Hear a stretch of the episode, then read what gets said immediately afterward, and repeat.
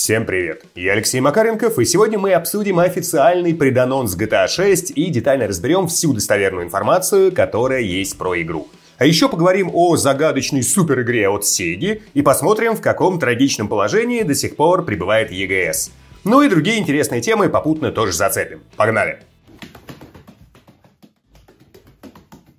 Начинаем с джи ти эй шесть. Состоялся преданонс игры. Сначала Джейсон Шрайер слил информацию, что полноценный анонсирующий трейлер покажут в декабре. И в тот же день Rockstar официально сообщили, что да, в декабре они представят следующую часть джи ти эй, приурочив все это к двадцатипятилетию студии. Преданонс был сделан в социалках, никаких тизеров не показали. Ну и есть предположение, что трейлер нам продемонстрируют на The Game Awards. У Джеффа Килли плотная дружба с Rockstar, так что вполне вероятно, что он договорился, что и анонс случится на его мероприятии. В общем, ждать осталось совсем немного, поэтому хочется сделать предельно простую вещь.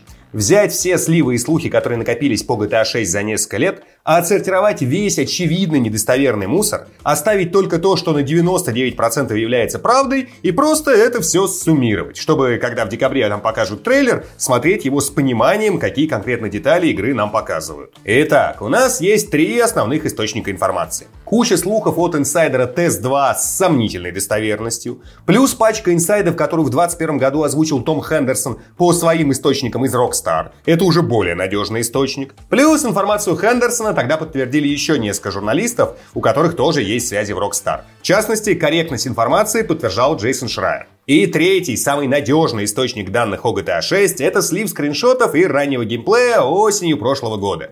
То, что это не фейк, было, в общем-то, понятно из самих материалов, но дополнительно достоверность слива подтвердили сами рокстаровцы. Они сообщили, что инфа действительно утекла. А теперь просто берем, накладываем все три порции слухов друг на друга, смотрим только на то, в чем все три или хотя бы два источника совпадают, и получаем информацию, которая с большой долей вероятности является правдой. Итак, сгибаем пальцы. Место действия джи ти эй шесть, штат Флорида, Вайс-Сити. Но не в прошлом, а в современности. Сам Вайс-Сити будет расширен за счет прилегающих территорий. Размер карты будет примерно сопоставим с картой джи ти эй пять. Там, напомню, примерно пятьдесят квадратных километров суши и около шестьдесят квадратных километров воды.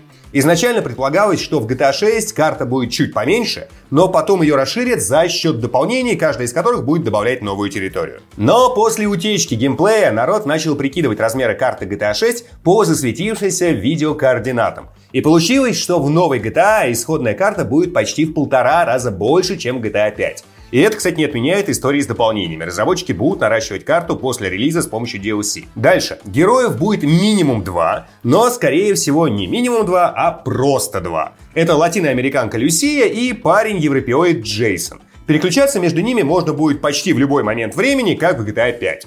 Сюжетная линия будет представлять собой аллюзию на историю Бонни и Клайда. Джейсон и Люсия будут начинать с низов и потихонечку продвигаться к созданию собственной криминальной империи. Основной способ достижения цели для них — это ограбление банков. Есть еще, естественно, всякие технические моменты, которые были очевидны из слитого геймплея. Там можно будет двигаться на корточках, ползать, переносить тела врагов, вся вот эта вот петрушка. Кадры из игры, к сожалению, показывать нельзя, на ютубе ролики за это до сих пор банятся Rockstar, но если что, можете спокойно найти и посмотреть их на других площадках. В целом там технический билд, куча систем проработана еще криво, так что я бы сказал, что лучше не смотреть, если не хотите испортить себе впечатление. И, в общем-то, это основное, что нам известно из сливов про игру. Естественно, из достаточно достоверного. А теперь делаем следующий важный шаг, который следует уже из вполне официальных высказываний и намеков, которые дали сами рокстаровцы в различных интервью. А сделать нужно предельно простую вещь. Вспомнить механики и уровень проработки мира из Ред Дэд Редемпшн два и перенести этот уровень детализации и проработки на джи ти эй шесть. Потому что напомню, что еще до выхода эр дэ эр два рокстаровцы четко говорили, что в плане моделей поведения игровых персонажей и организации мира эр дэ эр два — это подготовительный полигон для джи ти эй шесть. А уровень проработки мира и поведения персонажей в эр дэ эр два, ну, будем честными, совершенно невероятный. Проблема ровно в одном. Современный мир большого города — это вам не разреженные пространства Дикого Запада. Концентрация персонажей и событий на единицу площади на порядке выше. А значит, плотность взаимодействия тоже должна быть намного больше. И реализовать такое — это не в тапку пузыря порожнять. Ну и еще немного хочется сказать на тему вопроса, который часто задают в моем телеграм-паблике. Сдюжит ли рокстаровцы сделать очередной джи ти эй-шедевр или срежется на взлете? Потому что напомню, что идеолога Лесли Бензиса в компании больше нет. Одного из братьев Хаузеров тоже нет. Еще целая куча важных сотрудников тоже разбежались. Тут могу сказать две вещи. С одной стороны, да, Бензис и Хаузер – это серьезные потери для компании. И, возможно, это скажется на новаторских идеях, которые мы увидим в джи ти эй шесть. Точнее, которых мы не увидим. С другой стороны, есть хорошо выверенный и детально проработанный базис в виде джи ти эй пять и эр дэ эр два. И на этом базисе сделать хорошую игру можно и без гениальных руководителей.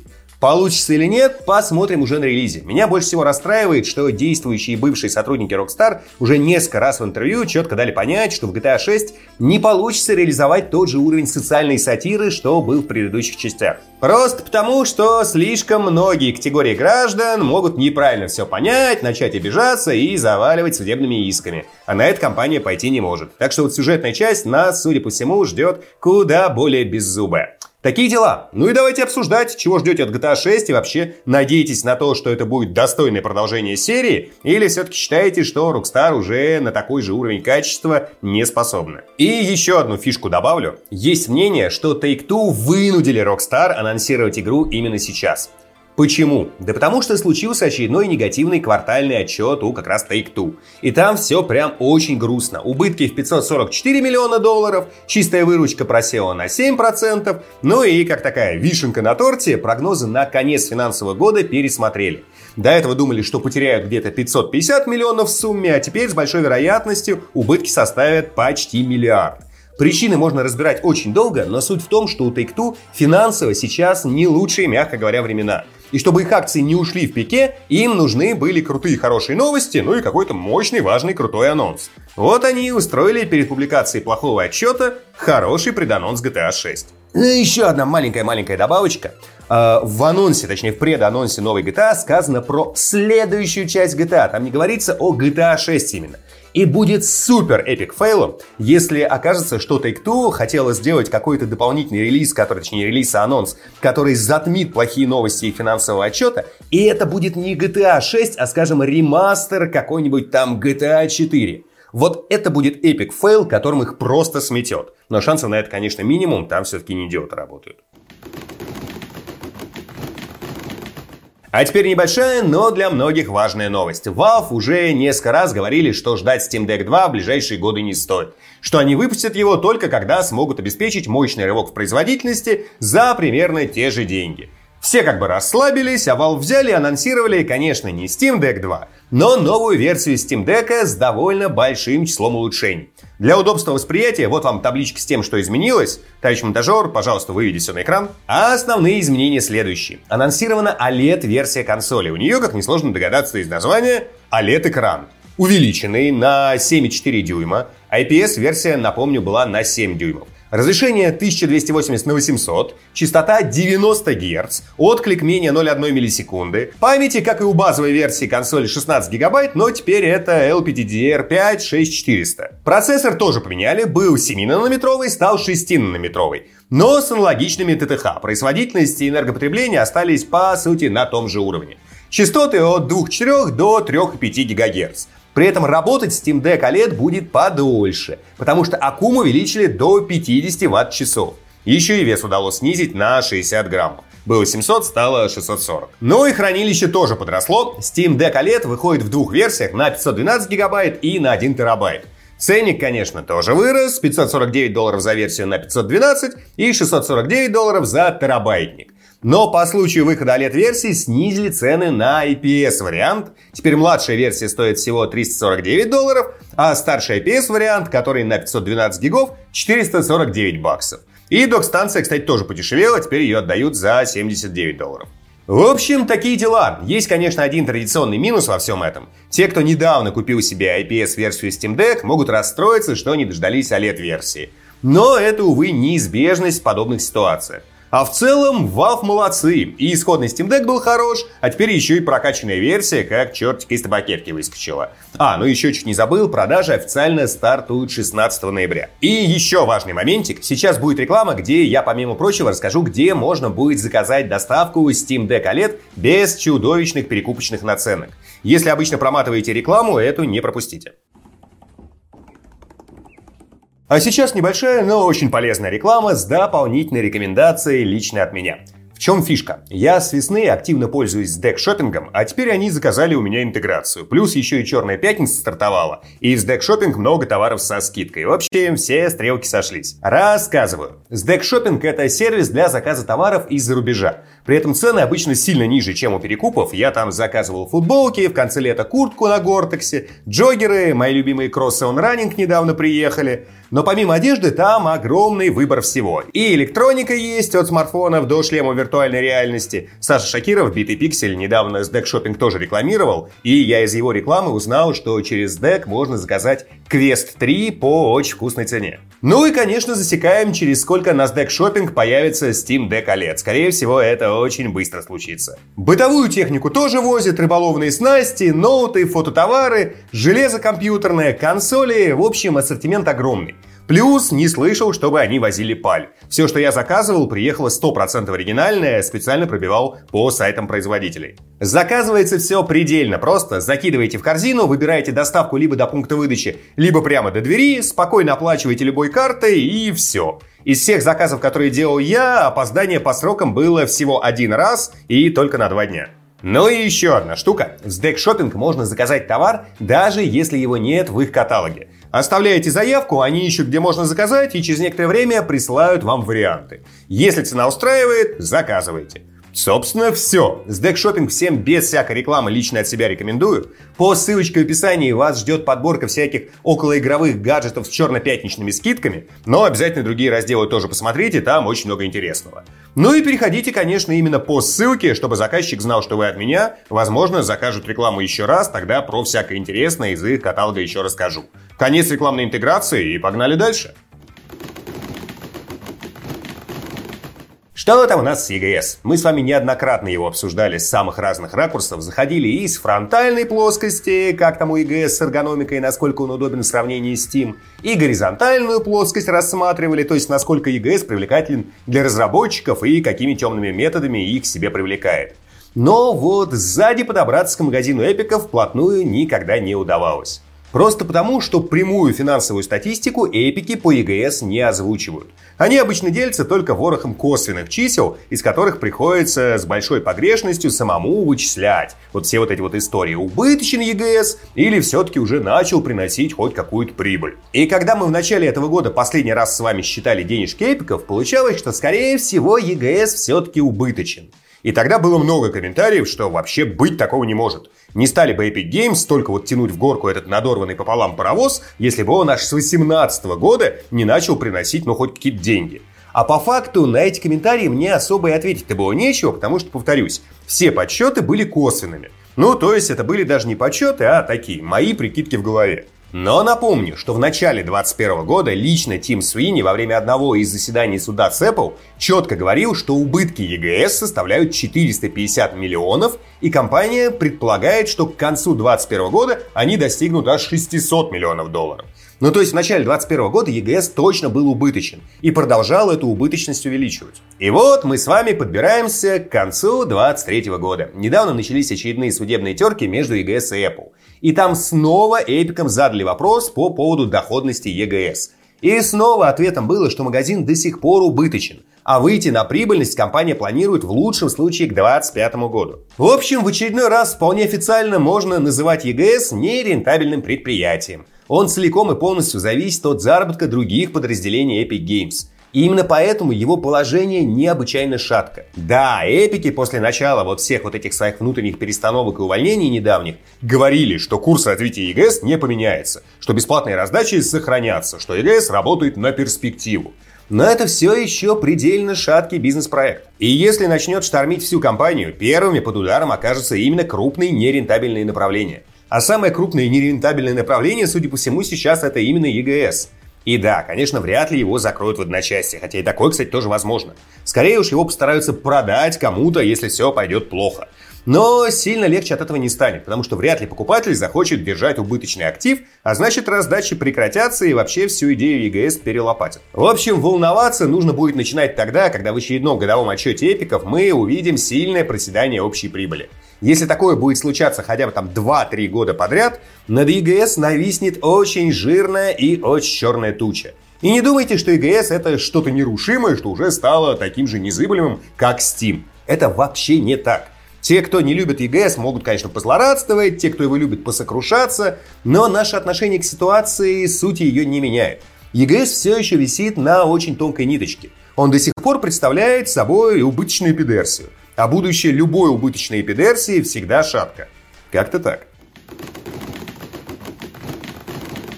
эн эф ти в играх такие «О-о-о!» и сдохли в итоге. Игровые метавселенные такие «У-у-у!» подопрыгивали, понапрыгивали и тоже сдохли, толком даже не родившись.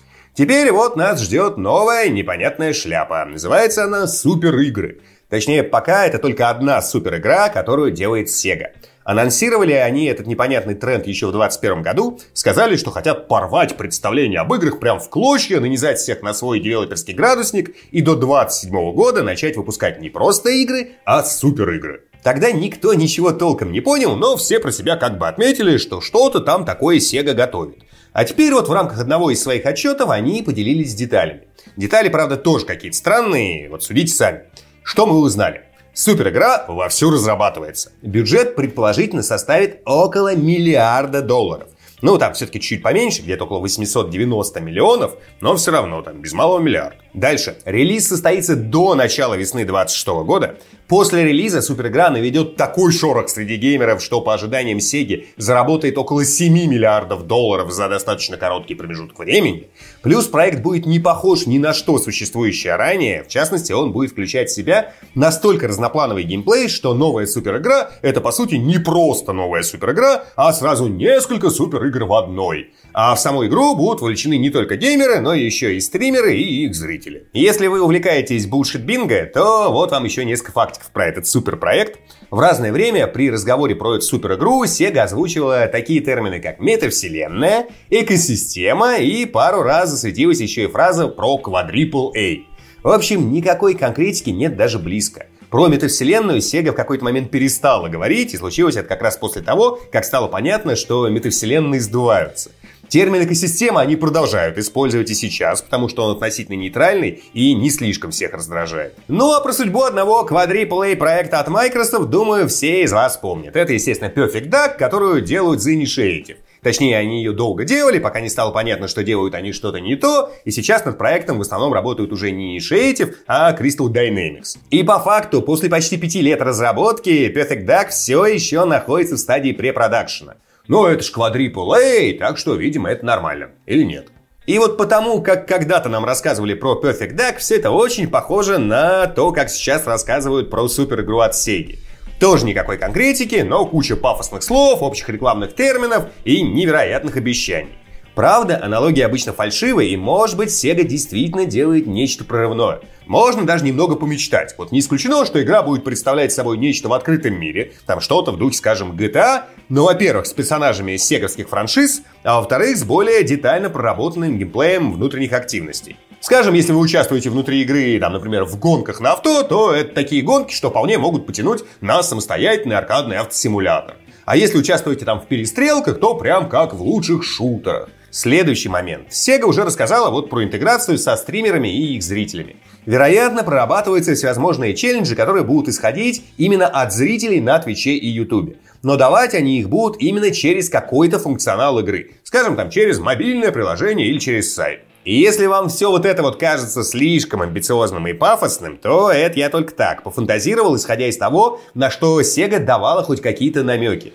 Так-то можно там много чего напридумывать, что прям ой мамо будет. Собственно, в комментариях очень хочется обсудить именно вот что-то прорывное в игровой индустрии. Что делает Sega, не особо понятно, но вот что именно можно было бы сделать, чтобы вы называли их новый проект суперигрой, вот это было бы интересно как раз-таки от вас услышать. Естественно, из того, что в целом можно реализовать, потому что просто, говорю, нафантазировать можно очень много чего. Спасибо за просмотр, а в комментариях сегодня давайте обсуждать, во-первых, чего ждете от джи ти эй шесть и верите ли в то, что игра будет на том же уровне качества, что и предыдущие части в момент релиза. И второй момент, пишите, что может с вашей точки зрения представлять из себя суперигра от Сеги, которая через пару лет всех якобы резко удивит. То есть как на современной железной базе можно сделать нечто такое, что пошатнет всю игровую индустрию. Давайте немножечко пофантазируем, как это может выглядеть. Все комментарии я читаю и часто отвечаю. Поддержать канал можно либо на Boosty по ссылочке в описании, все донатеры попадают в титры, а можно просто поставить лайк под этим роликом, если он вам понравился. Еще раз спасибо и до встречи в следующем видео, которое уже скоро. Пока-пока! И напоминаю про Steam Deck Shopping, ссылочка в описании.